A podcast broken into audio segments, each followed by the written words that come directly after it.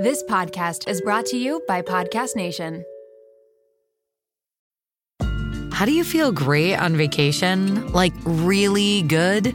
Easy. You go to Aruba. You'll spend your time relaxing on cool white sand beaches and floating in healing blue water. You'll immerse yourself in natural wonder and find your center on an island where things move at your speed. You won't just feel great, you'll feel relaxed, renewed, and ready for life. That's the Aruba effect. Plan your trip at aruba.com. This episode is brought to you by Paramount Plus. Get in, loser! Mean Girls is now streaming on Paramount Plus. Join Cady Heron as she meets the plastics in Tina Fey's new twist on the modern classic. Get ready for more of the rumors, backstabbing, and jokes you loved from the original movie with some fetch surprises. Rated PG 13. Wear pink and head to ParamountPlus.com to try it free. But they're saying to me is, I wanted an icon. I Mm-hmm. wanted a role model. I wanted someone to look towards. My mother is struggling so much and beating herself up so much as she's aging. I don't want to take on her same energy. I admire the way you're doing it and I want to learn from you. I want to be able to move into that phase of my life with so much wisdom and grace around it. Let's take a breath. hey guys, I'm Sydney Lotuaco, and welcome to Something to Share. Every Wednesday, I sit down with people you may have seen on your TV screens, experts in their fields, or just people I find inspirational so that they have a platform to dive into the things that they really want to talk about. We all have something to share, something that we're going through, and something that we need to hear. So let's get started. Hi, guys. Welcome back to the podcast. I'm so happy that you're here and that you press play. I think you're going to love this episode. We have Dr. Amanda Hanson on the podcast. She is also known as the Midlife Muse on Instagram and TikTok.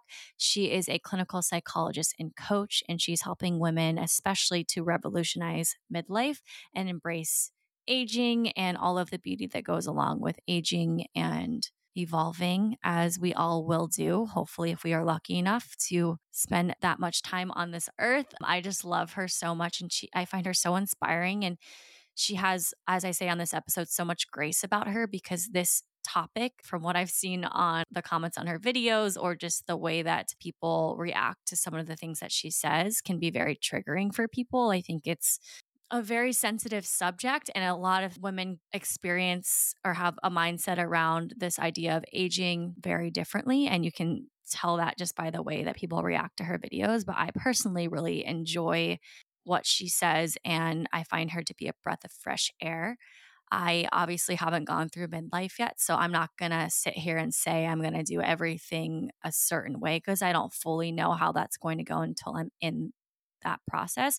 Dr. Amanda helps hundreds of women all across the globe through social media, but also in her groups that she coaches. And she actually was surprised that how many women are in her programs or are seeking her help who are in their 20s and 30s who have seen their mom or their grandma go through midlife and really struggle with it. And she wants to help women to see it differently, embrace it by setting an example herself. She has chosen not to color her hair or do any Botox or any type of maintenance as far as that goes.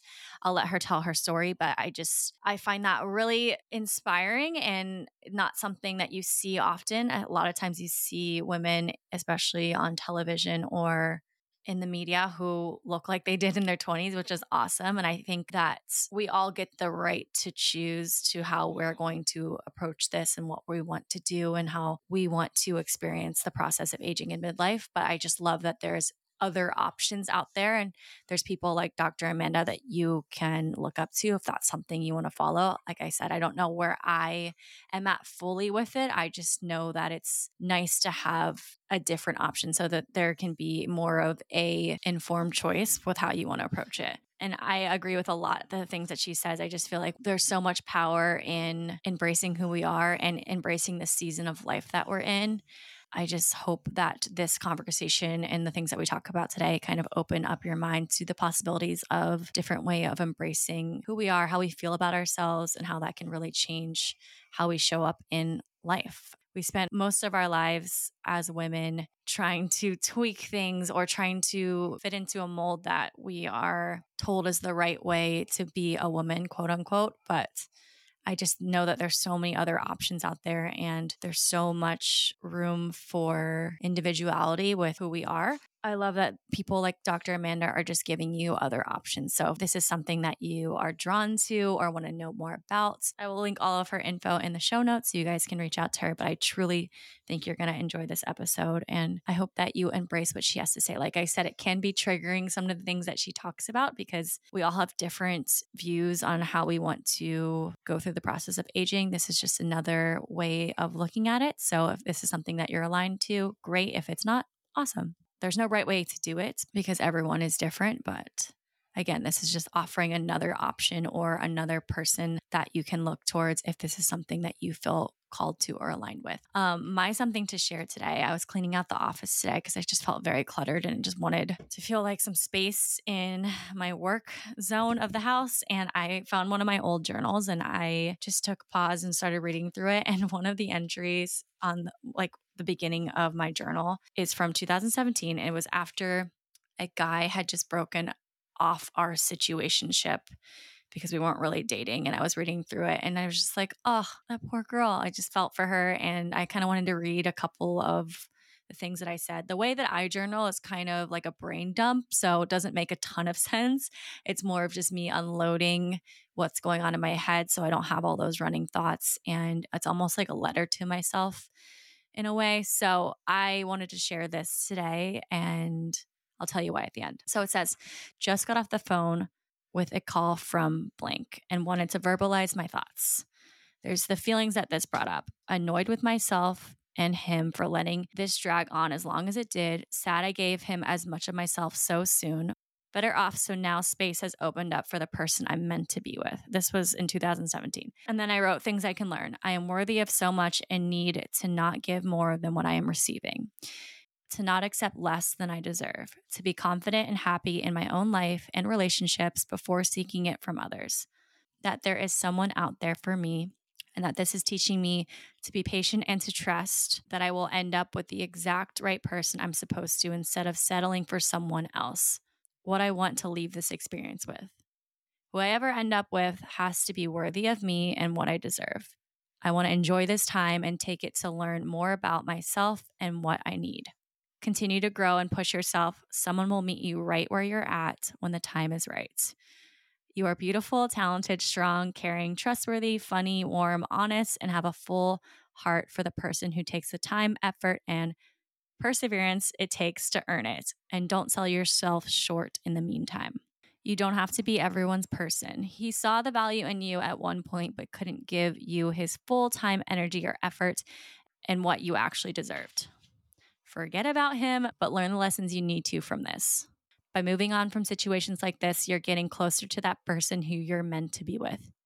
You are freaking awesome and capable of so much grace and beauty. Go out in the world, embrace it, and then I wrote a quote from my friend who I love. And she said to me after I was like, I'm probably crying on the phone to her about this. She said, I know whoever gets lucky enough to have you will have an awesome life. And I was just like, oh, it breaks my heart because I was probably in just such a little turmoil moment. And from being in a relationship now and finding all the things that I was like desperately looking for at that time, it just makes me feel like everything I wrote was true and that there was someone who was truly meant for me and that there was a greater purpose in all of that heartache and all of that time. Because after that, I think I went on the show like the next year or something.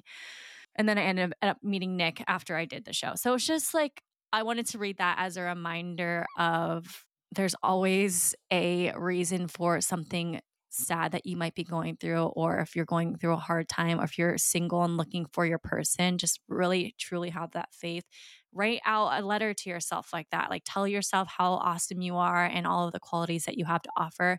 And if you're going through a hard time, maybe what you can learn from that hard time to put into that next relationship, that next opportunity but i just wanted to share that because i can i can feel those emotions it's getting me a little choked up too because i just i know that girl at that time and she was really going through it and i just want to share that so, if you are in that same place, to not lose faith or lose hope, because there is someone out there. You just have to really go through the shit sometimes to get there. And I'm totally with you and I feel you. So if that is you, again, I'm just sending all of the love. And there's some other things that I wrote in this journal that I'm still working towards and some emotions that I'm still also feeling. So in no way I'm like, am I done and perfect or anything in those means? But it's just a nice reminder that hey, I didn't ever think that thing was going to happen and it did. So why can't all the other things that I'm writing down the on these lists or hoping for, why can't those come true as well?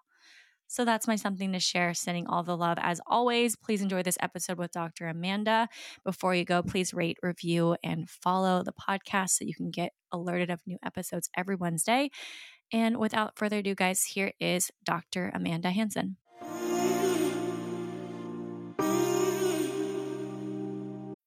This episode is brought to you by Bumble. So, you want to find someone you're compatible with, specifically someone who's ready for a serious connection, totally open to having kids in the future, is a tall, rock climbing Libra, and loves rom coms with vegan pizzas on Tuesdays just as much as you do. Bumble knows that you know exactly what's right for you. So, whatever it is you're looking for, Bumble's features can help you find it. Date now on Bumble. Dreaming of a better sleep? Tossing and turning is not your destiny. And Olly is here to help. Olly invites you to sink into sweet, sweet slumber to improve your mental and physical health and overall wellness. More than just melatonin, Olly's ingredients help you unwind your mind for a delightfully dreamy drift off. Sleep is on the way at Olly.com. That's O L L Y.com. Hey, it's Kaley Cuoco for Priceline. Ready to go to your happy place for a happy price? Well, why didn't you say so? Just download the Priceline app right now and save up to 60% on hotels.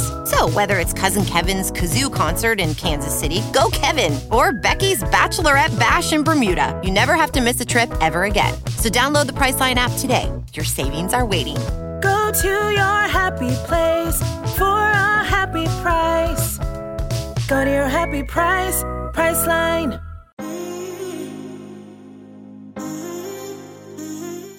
Dr. Amanda, welcome to the podcast. I am a big fan of yours. I watched all your videos and I just find you really inspiring. And I feel like your message needs to be spread out as far as it can into the world. So thank you so much for being here. How are you today? I'm fantastic. Thank you for having me. And I love that you feel that the message is resonating.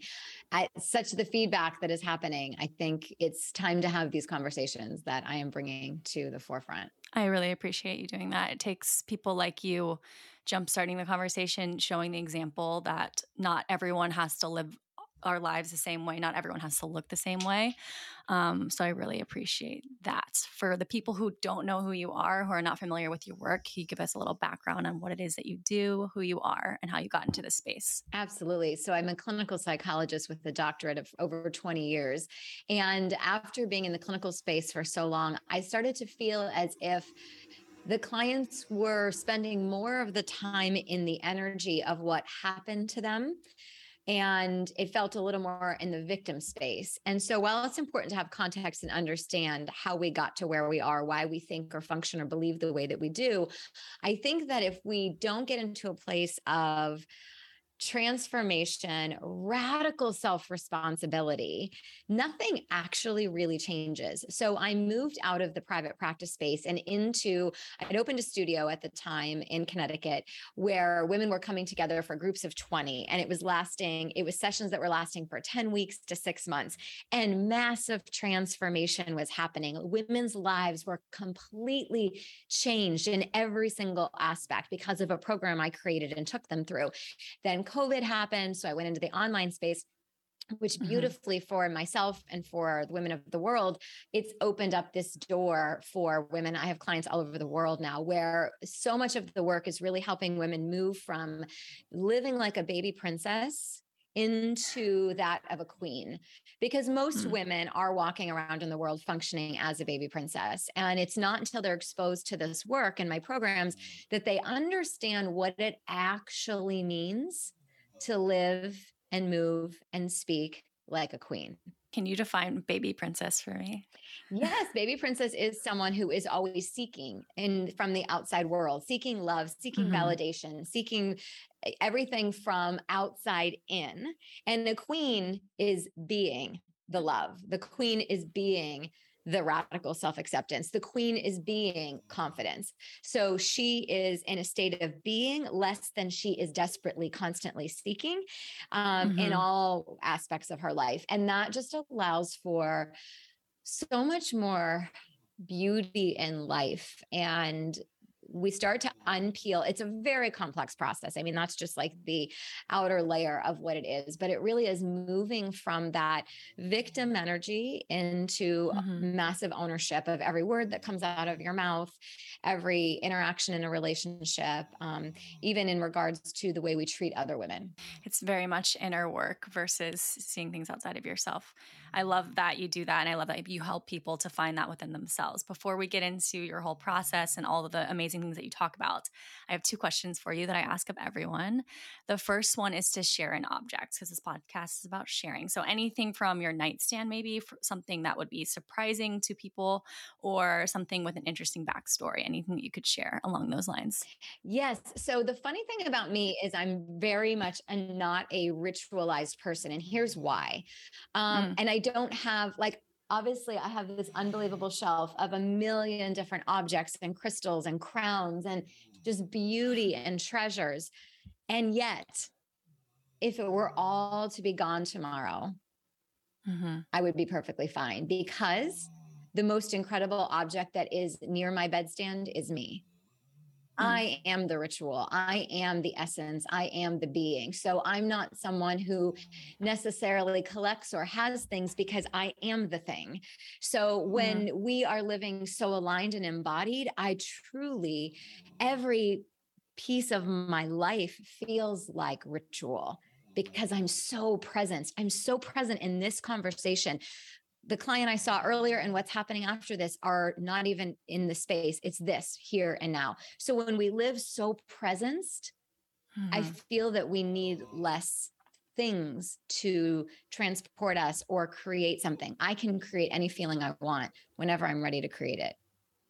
That's beautiful. Yeah, we are always sold, even with self care and taking care of ourselves, we're sold like you need this journal, you need this practice, you need this course, you need all these things. But I love that you bring it back to I have all the things I need within myself. I don't need to add all those extra things. They're great and they're nice to collect and have, but you're not relying on one thing, product that's going to start your day off or whatever it is for you.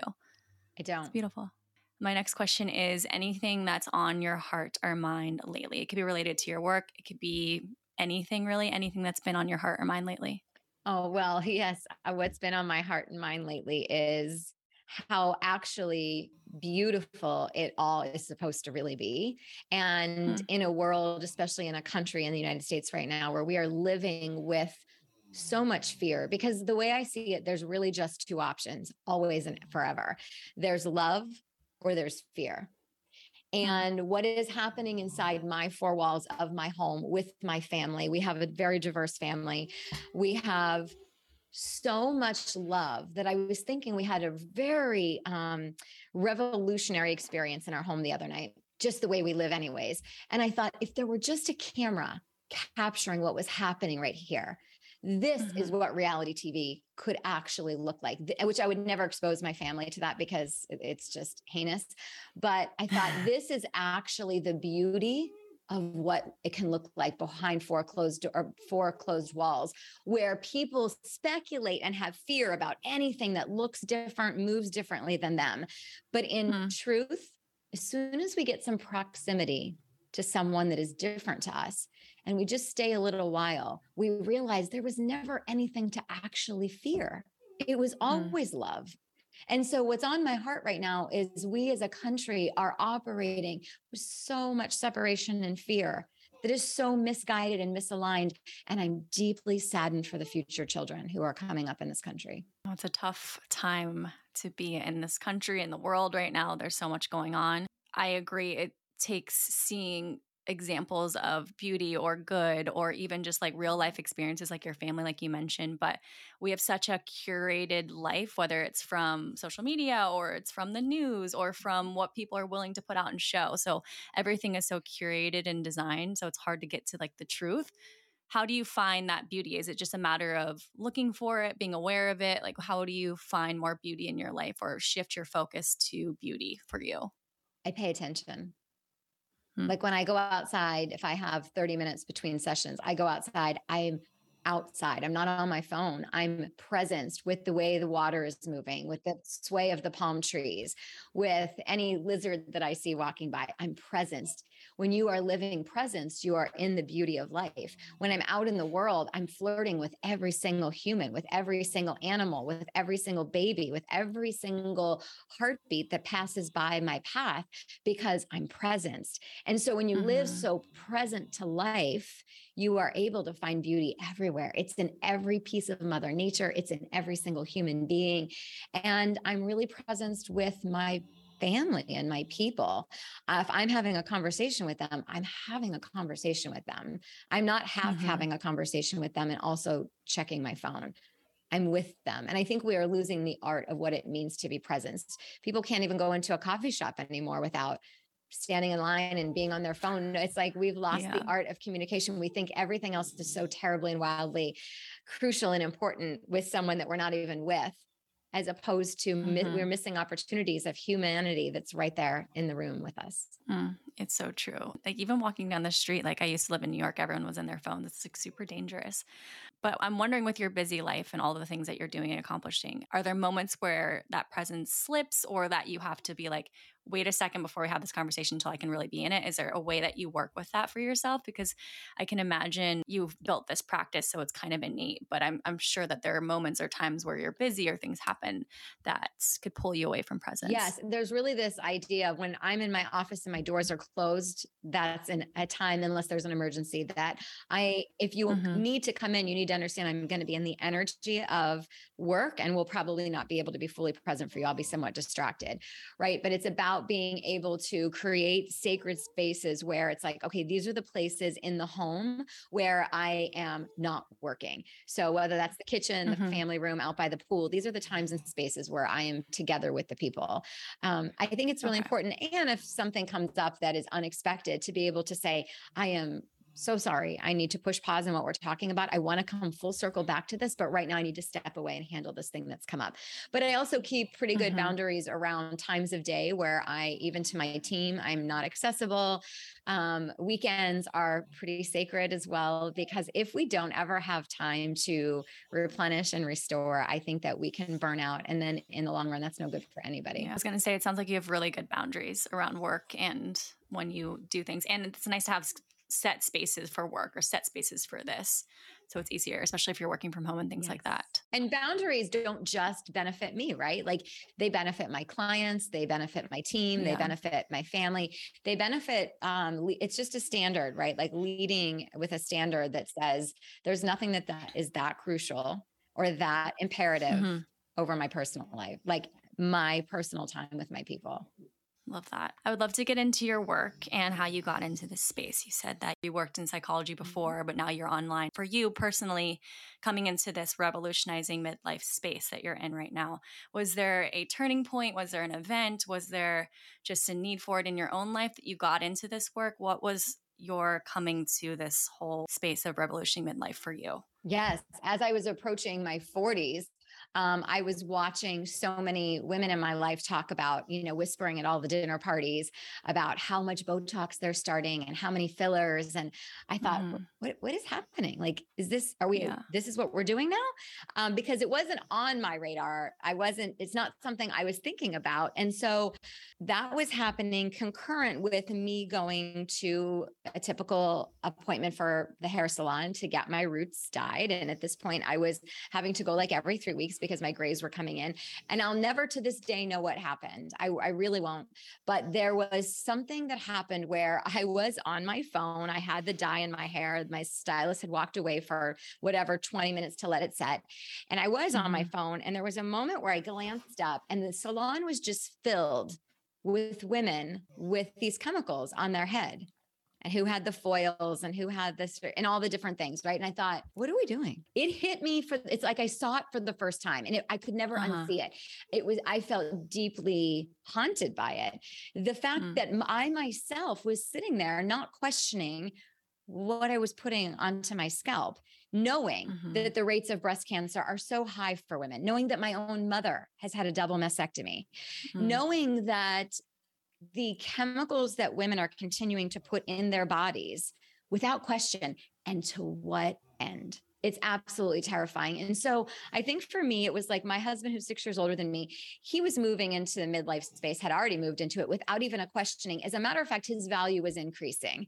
His mm-hmm. value as the sexy, foxy, is a very good looking man, was going up. And yeah. I started to understand that my value was decreasing as I was aging. And it was becoming very apparent in the world that I live in, a lot of the spaces and places I keep where I live. I've always lived in very fashion forward, very high trend spaces. So I thought, what if I get to choose something differently? Mm-hmm. What if mm-hmm. I get to actually decide I'm going to opt out to toxic beauty culture entirely?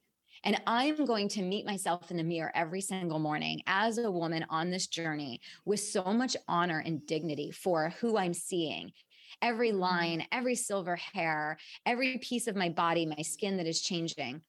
And so that's what I decided to do.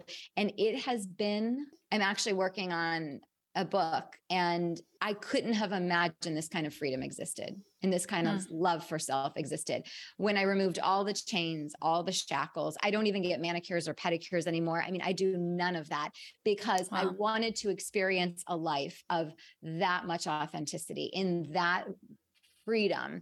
So, and also for me, the time and energy it takes to, I have, I know people who spend an average of like six to eight hours a week in maintenance. I think it's abhorrent. I think it's yeah. absolutely abhorrent that we have created such a multi billion dollar machine that keeps women forever chasing. And this is why the most recent Merrill Lynch and Bank of America um, co study shows that it'll be 257 years before women even catch up, not surpass, but catch up to men financially. And that's because wow. we spend so much of our resources on toxic beauty culture, poisoning ourselves. Oh and no God. one's questioning it. We're just all like lined up like yeah. on conveyor belts lined up. And so for me, I was like, no more. And I'm going to bring this message to the world. And the women who feel like they're interested will step in and those who aren't will run away and it's all perfectly fine. Where do you think that this started? Where do you think like the problem actually lies? Is it like the toxic beauty industry? Is it patriarchy? Is it uh, women putting these standards on other women? Like what do you think the the problem actually comes from or is it all of those things? And in order to fix it like how do we get to that root of what it is that we're all lining up for to do these same rituals same things? No it's it, and i think it's sad. I think about my 19 year old daughter. I can't stand there and tell her to love herself and then turn around and alter myself. And yeah. i also think it's sad for future generations. Like are we even going to know what it looks like for my grandchildren to see a grandmother? Like mm. i think about my grandmother's faces and their arms and what that represented to me. And it's so important to me to keep that going. But I think it is a combination of patriarchy. I think it's a combination. It started back, you know, thousands of years ago um, with even women wearing, you know, corsets and putting mm-hmm. things on their body to look a certain way. But what I think lives at the root of it, the absolute root of all of it, is that women don't actually believe they're worthy. Mm. So we are chasing and proving our worth because if you actually let yourself just authentically be and i'm not talking about not taking care of ourselves. I'm not talking about you know not washing our faces or getting good sleep or eating healthy or brushing our hair. Um, i love mm-hmm. all you know all of those things of course but i actually think there's an inherent message that we walk around with that says i wouldn't be picked. I wouldn't be chosen it's only when I meet a certain standard that I get to be in the room. It's similar to that. I'll be happy when I do this. I'll be happy when I get this. Mm-hmm. And I find so many women who come to work with me who appear like they have it all and they are dying inside because they know that what they're attempting to do to be happy is just a hollow expression of what they're truly seeking in their lives. Find that self love. I know that's a huge factor in all of this. What does that really take? How do you get someone to truly love themselves and see themselves in order to make these shifts that you are helping them find? Like, what is that process actually like? That process is truly the unlearning of everything we've ever believed about what it means to be a woman. And so, in my programs, one of the things I tell women on the very first night is that I have them all put a picture of themselves for the program that they're working with me, whether it's an eight week program or six months. I have them put a picture of their eight to 10 year old self on their phone as their screensaver for the remainder of the time they work with me. Mm-hmm. And every time they reach for their phone, there will be a remembrance that we're going back to get her because mm. she knew she knew what she loved. She felt free in her body. She was excited. She expressed that. If she heard great music, she started dancing. She did all of the things that we wish so desperately we had the courage to live with that uh-huh. kind of uh-huh. freedom. And so, somewhere around 10, the research shows little girls look up and they realize that the world has an expectation of them, how they should look, what size they should be, how much they should eat, how much they should talk, how loud they should be, how they should sit with their legs crossed. And so, they start to lose the magic, starts to fade from their eyes. Mm-hmm. and they start contorting themselves and becoming pretzels for the world's pleasure mm-hmm. and stop living for themselves. So, so much of feeling um, how do we get back to self love is going back to reclaim everything we already knew. We mm-hmm. always knew it. We just let society brainwash us to think that this is how we had to live. So we're going back into the deep, dark woods, and it's a journey to get there to reclaim her. She's still standing there waiting for us. How long did that process take for you? Was it once you made that decision, you're like, oh, I'm not going to do this anymore? It was overnight. Like, how long did it truly take for you to get to that self love, that self acceptance, that freedom? I think it's a forever journey. Like I believe mm-hmm. that I am evolving. I'm not here to stagnate. I'm here to evolve until my final breaths. And so I think it's deeper levels I'm attaining and getting to. And I'm walking around in the world thinking like, oh my gosh, if, if I could bottle this, this would be the only thing a woman would ever buy because it's mm-hmm. all that you really need.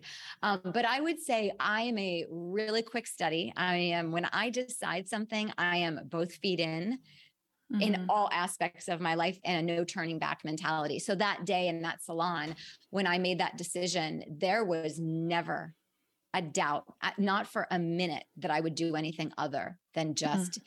age naturally and speak about it and learn to love it even when i mean listen there are still days in, in a world where everyone is living um, so altered there are days where I think, would that have ever been easier? But it's like maybe a millisecond. And I think, no, to think that I would spend the rest of my life being a slave to appointments to feel acceptable in the world, to fill my body with chemicals and toxins. No, I'm good. It sounds like true authenticity for you, for sure. It's wild. I want to go back to the Botox and the hair care and all of those things because from watching your videos and from all the virality that you've had over your work, it seems like this is a very triggering topic for people. Mm-hmm. And I even remember I went on The Bachelor back in the day, and I the first like few nights we were in the house, all the women around the table were talking about like the preventative Botox they were doing and all the things that they got before coming on the show. And I was looking around the room and I was like, oh my God, I should have gotten Botox before this. I didn't know that we were doing Botox now. Like we're all in our 20s. I didn't know this was a normal thing. So I was like, am I less than or am I not going to make it because I didn't get Botox before coming to the show? So all of these things just are just naturally a part of the conversation. And it can be very triggering for people. And it's hard for people to, even if when they make that decision, to really stick by it because then they're seeing all their friends and all these people doing it. So why do you think it's so triggering? And what is your message behind Botox? I think it's so triggering because deep down they know there's a truth to it that they are poisoning themselves. They're putting botulism. It's a neurotoxin. So let's not pretend it's anything else. And I am I am insulted that there's even a storyline brainwashing women. It's it's astounding. Absolutely. I don't even look at that video anymore because I am um, it's actually given me so much great material for my book, but it is mm-hmm. astounding the amount of young girls who actually believe that it's preventative. It's fascinating to me. I'm like, preventative of what?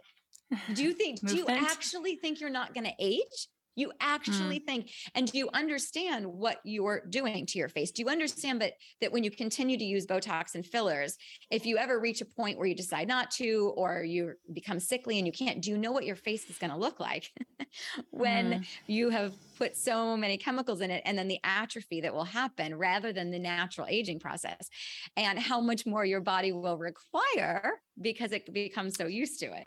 Yeah. So it's oh, just oh, a wow. train. Once you get on, you cannot get off when you've been on it for a long time. And so I think it's triggering because when we are triggered, it usually is illuminating a deep truth that we're not willing to look at. So when we're triggered by someone who's maybe insanely successful or has done something in their career, we're like, oh my gosh, I, I like a jealousy or an envy. It's typically mm-hmm. because they have something, they've acquired something that we so deeply want.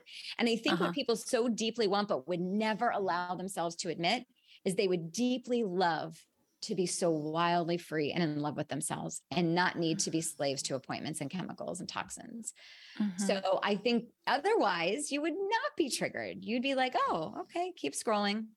But to yeah. stop and write a comment with so much defensiveness and sometimes anger proves my point exactly that that's how insecure these women feel. Yeah, it's hard to watch. And if that's something you want to do, more power to you, absolutely. But to get defensive about it and accuse other people of like coming down on them or all the comments that they were it's just it's hard to see because also we don't really know the long-term effects like we've only seen it like we see all the housewives have it and that's your mindset around what it looks like but you don't really get to see like years and years and years later.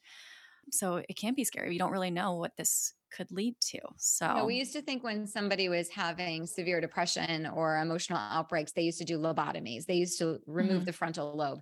Then we learned, oh, well, maybe that's not what we should be doing. Um, we used to tell women, my mother-in-law, for example, was told during her pregnancies to smoke cigarettes because it would help keep her weight down. She smoked during oh, her God. pregnancies. And right. So it's like we know better, yeah. we do better. So just because we have no long-term research um, behind this. And we are the newest study that just came out is showing that women who have Botox are not able to emotionally connect and relate. And people are less interested in being in relationships with them because they are always frozen. And so, yeah, yeah we know that, like, if I'm crying and upset and I'm sharing with you, human nature, your face will react to my mm-hmm. emotion. And in doing so, my brain will pick up that you are understanding, you are showing compassion. I feel that you hear me, I feel mm-hmm. safe, I feel held in this moment. But when your face is the same at all times, my brain starts to feel shut down, feels like you don't understand me. I start to feel disconnected from you. And the mm-hmm. research is also showing you as well will not feel connected to me because part of the human connection is when we are mimicking each other's facial expressions. So when your mm-hmm. face is frozen, and you can't do that, you are starting to not feel as connected to humanity and they not to you as well.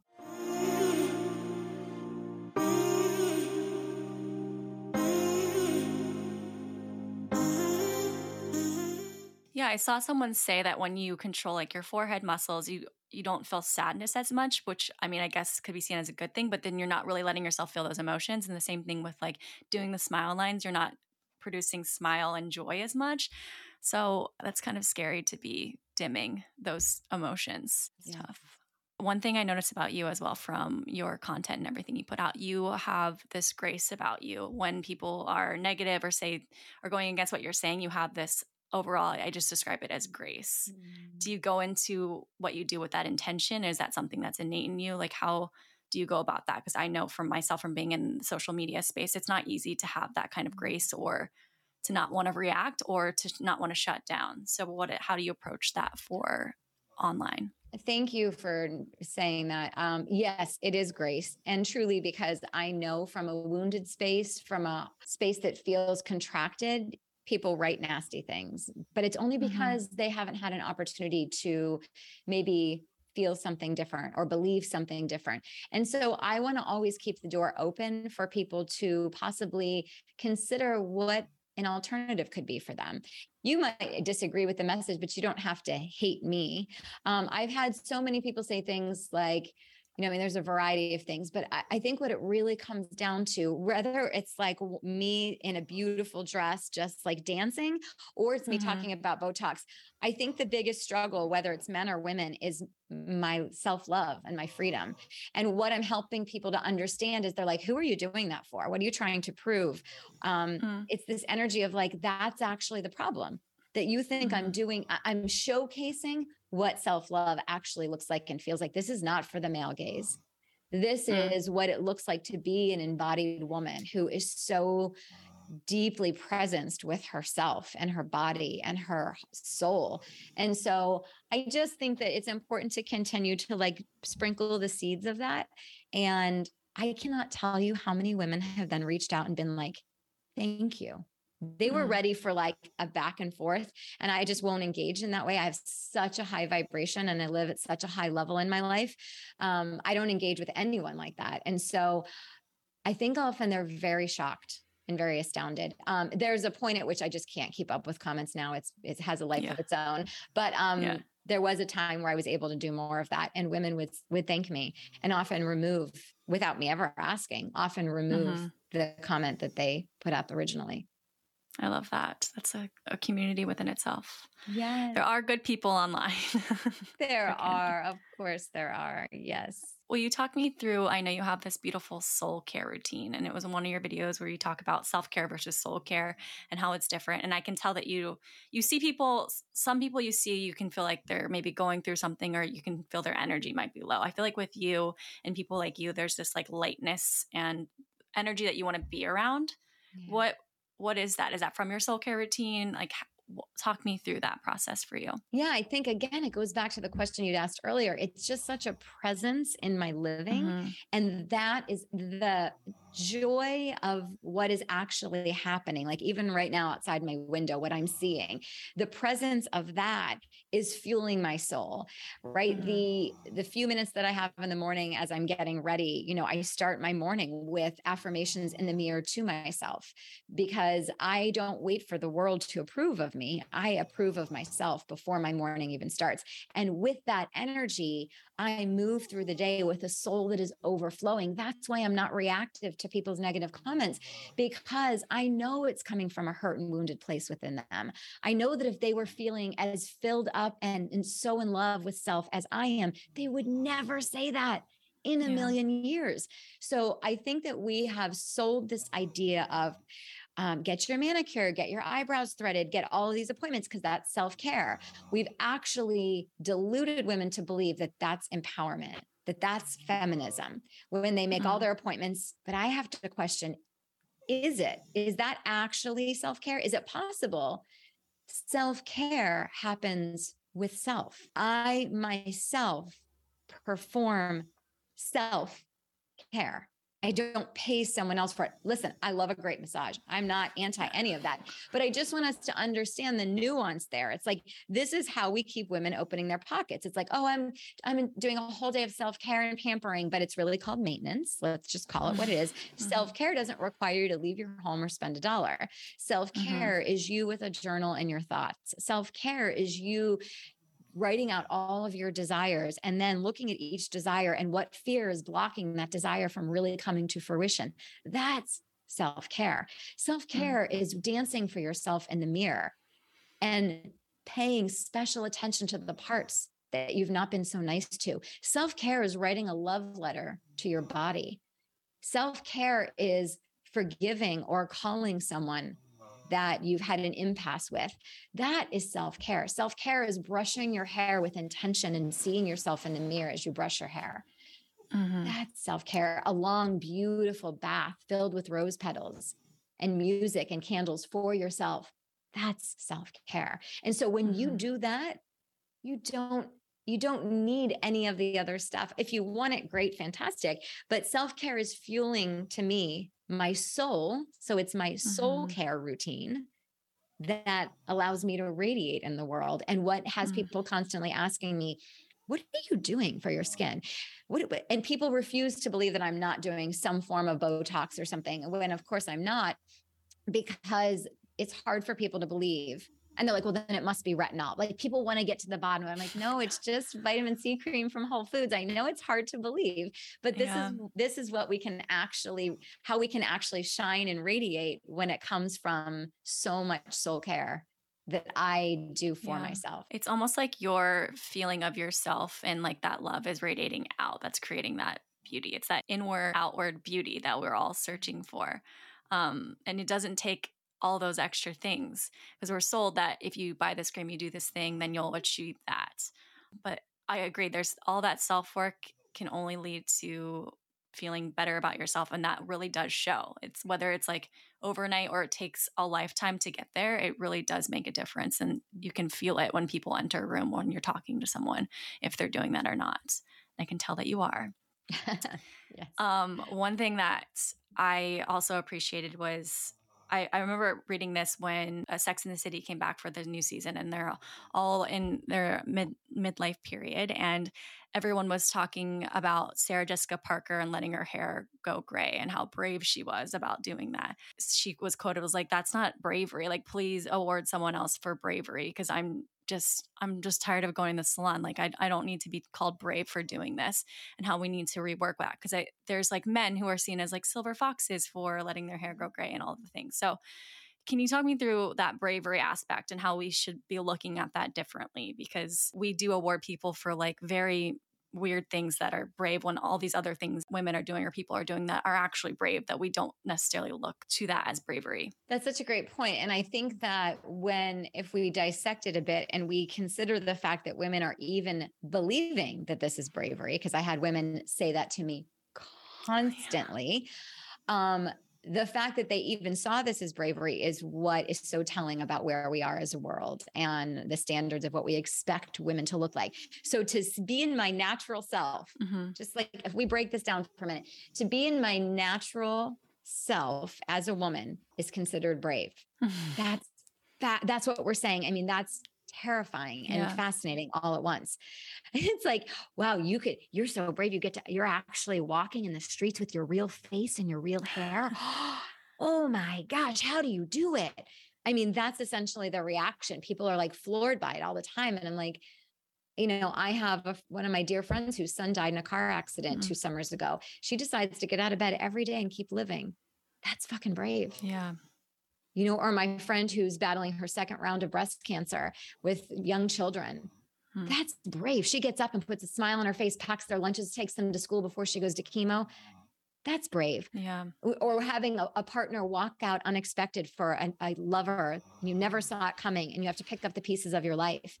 That is bravery to mm me to keep going and finding your way, not walking in the streets with my real face and my real hair. Yeah. So I really want to, when we start understanding, it's going to take a massive shift for more and more people to live that way. And then it will just become more choice, more normalized. But right now, for those of us who are doing it, we are considered revolutionaries. It shouldn't be like that because there was a time where growing old was seen as like wise and people looked up to their elders. And it was around the time where like you you brought your elders in to live with you and it was this respect thing about it. I think we've lost that. I know certain cultures still have that, but it seems like in America we've definitely lost that appearance of what it means to grow older. So I'm curious of what that means for you now that you have revolutionized midlife for you. Like, what does it mean for you to age and how do we do that well? I take it so seriously. I cannot believe the amount of late 20 to early, even to mid 30 year olds that are in my programs now. It's mm-hmm. actually not something I had suspected. But they're saying to me is, I wanted an icon. Mm-hmm. I wanted a role model. I wanted someone to look towards. My mother is struggling so much and beating herself up so much as she's aging. I don't want to take on her same energy. I admire the way you're doing it and I want to learn from you. I want to be able to move into that phase of my life with so much wisdom and grace around it. So for me, it is such a gorgeous privilege um, to be walking on this path and showcasing what is uh, an option for the younger girls, but it's also, I feel like I'm going around opening up all the cages of all the 40, 50, 60 year old women. You know, I'm working with 60 year old women who are canceling their Botox appointments for the first time just because, you know, I, I never say anything about yeah. that. Um, that's just something they've decided because they are so on fire in a way they've never been. They don't even want that anymore. Mm-hmm. Um, I have women having multiple orgasms in their mid to late 60s because for the first time, they understand what it means to be in touch and in love and in pure awe of their entire bodies. Hmm. So I have women who are just coming alive in different decades through this work. So I think this work and what I'm doing as I revolutionize midlife is I'm helping women see how beautiful it was always supposed to be mm. to be a woman. It's huge when you see yourself differently like that, when you see yourself for the beauty that's there. There's so much power. And it's it's interesting how just seeing that beauty affects not just how you see yourself, but all like your relationships and your intimacy, as you mentioned, and all these other things are opened up when you tap into that side of yourself. That's really beautiful. Yes, everything gets to change. I love it. Will you talk me through your process on how you work with your clients and how you tap into that for them? I imagine everyone is different. There's a different probably processes that people might go through or experiences that they may be coming into your workshops with or whatever it is. Talk to me through how you guide them to the space that you're in. Well, really for each woman, like I have, I have, I wouldn't even say it's a template as much as I have a process that really helps them in the very beginning start to examine the beliefs by which they're living by. So I have them make a list for me of all of the things they think it means to be a woman in the world tell me what you believe because every woman's going to be a bit different there's a lot of obviously overlap but depending on which religion you grew up in what culture or mm-hmm. what part of the world um, parental as well there's influences that impact how we believe we're supposed to be women in this world so i first want to have a basis and an understanding of of how she's operating so that we then really quickly can identify um, what it is that she needs to unlearn because then after mm-hmm. making that exhaustive list we go through it and it's like do, is that something you agree with is that something you deeply feel good about nine times out of ten most of that list is like no but that's what i'm mm. living i'm li- so imagine like you're living by a set of ex- expectations or rules that mm-hmm. are so counter to the truth inside of you that you know it's supposed to be more beautiful than this ridiculous set of rules yet you're living every day by this imagine how squashed mm-hmm. your spirit will be yeah. Imagine how far you really are from your essence as a woman. Um, and so I help them then one by one unlearn and rewrite and replace those rules by something that feels so true for them individually. And that's different for mm. every woman. Do you find that there's fear around that sometimes because it's almost easier to just go along with what everyone else is doing or what you've been told? Do you find that there's fear in that that has to be unworked as well? After the average, I've been keeping the research and the data on this. The average is two weeks after working with me. Um, there is an equal mix of exhilaration and fear, mm-hmm. but the mm-hmm. exhilaration mm-hmm. always overrides the fear because they didn't even know that what I'm suggesting was a possibility because no one is speaking to them about it. So what I do warn them, uh, people who work with me in the very first evening is or day, um, is that you will have to say goodbye to some of the yeah. allegiances you have in your life because the places and spaces you kept prior to working with me, you will outgrow. It's, it should be like mm. one of the warning labels that comes with working with me. You won't fit in the places that used to be satisfying to you before. Mm, yeah, that makes a lot of sense. It's almost like you have to let that part of you not necessarily die, but you have to have that mourning process too of like saying goodbye to things that maybe made sense for you before and that make make you look differently even to the people around you, your friends, your family, anything like that. That's yeah, that can be scary, but also, like you said, very exciting because there's another level that you can achieve from there. Right. And in my programs, um, I'm also simultaneously building the most exquisite and nourishing communities of sisterhood. Mm-hmm. So, what's beautiful is that when women begin on a journey with me and it culminates at the end, I have a, an in person retreat. And then what happens to watch over the years, these women end up becoming all of each other's best friends. They travel together, yeah. they go and see each other all over the country. Um, and so it's really exciting that when you do this work in a sisterhood, while mm-hmm. you may have to release some people, you welcome in new people that have a language and a way of living and believing about being a woman that is so nourishing. Um, it's kind of mm-hmm. built into my programs, which I believe the building of a sisterhood is so important. I love that. How do we as women truly support one another? That's another thing that we're always advertised or it's like cute captions of like empowered women empower women but what does that really mean to actually support one another? Like how can we be advocate for other women truly? Yeah I, uh, we can't really advocate for other women until we fully understand that there's no power in one woman rising and that every time i open my mouth and say an ill word i cannot say an ill word to you without also harming myself Hmm. And so that my the only way I can fully celebrate and support myself is in also fully celebrating and supporting you and that knowing that our rising together is the only way things will ever change for women. So there's a lot of internalized misogyny between women where women don't like mm-hmm. women either. They've bought so deeply into the patriarchy. Um, and mm-hmm. so I think that it's examining our own internalized misogyny and the way we ourselves don't like women and the way we yeah. feel threatened by another woman's win or gain rather than seeing it as an illumination of what is possible for us. Every time I see a woman do something that I want, I get so excited and turned on because she's proved it's possible. And mm-hmm. there's no such thing as limitations. There's not, if, and I think if we relate it to the blades of grass in a lawn, mm-hmm. the grains of sand on a beach, the trillions of dollars in the world, the seven and a half billion humans roaming this earth, there's abundance everywhere. So if you're looking through the lens of scarcity, you are going to tear other women down because you're going to feel like there's only so much room in the world for certain women to rise. But if you're able yeah. to see the abundance and the possibility and that the actually the only way for things to change is for the entire collective of women to rise, all tides rising together. That's so so true yeah there, there's so much room but we also we're we see it as scarcity because if she has it then i can never get there.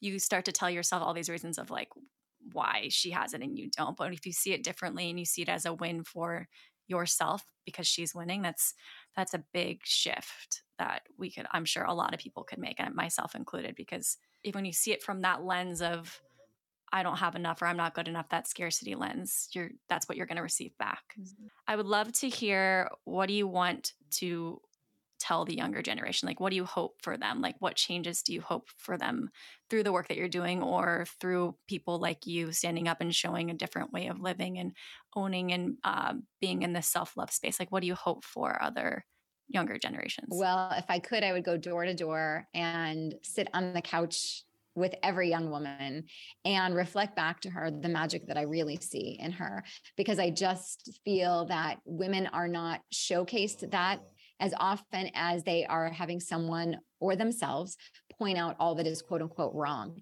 And I would say to them that their darkness and their shadows and their doubt all gets to be part of the magic. It this is this life is not about never feeling bad or not admitting to our shadow sides or our rage or our heartbreak. It's that mm-hmm. that as well as all the other light and beauty is part of the magic of what it means to be a woman. We are so wildly, incredibly part of mother nature and that whole system and so i think i would want women to know that don't be afraid of your heartbreak don't be afraid of hmm. the pimple on your face don't be afraid of what somebody said to you about what you should do to be more worthy unless it is lighting you up we just walk away from all of that because that's not actually the truth. The truth is, you were born wildly perfect and fully able to make it in this life authentically as yourself with everything that's already instilled in you. So it really is just, I would encourage them to remember who they were when they were little girls. Remember that magic, mm-hmm. remember that fire. Go back and live through her eyes. Go back and do it for her.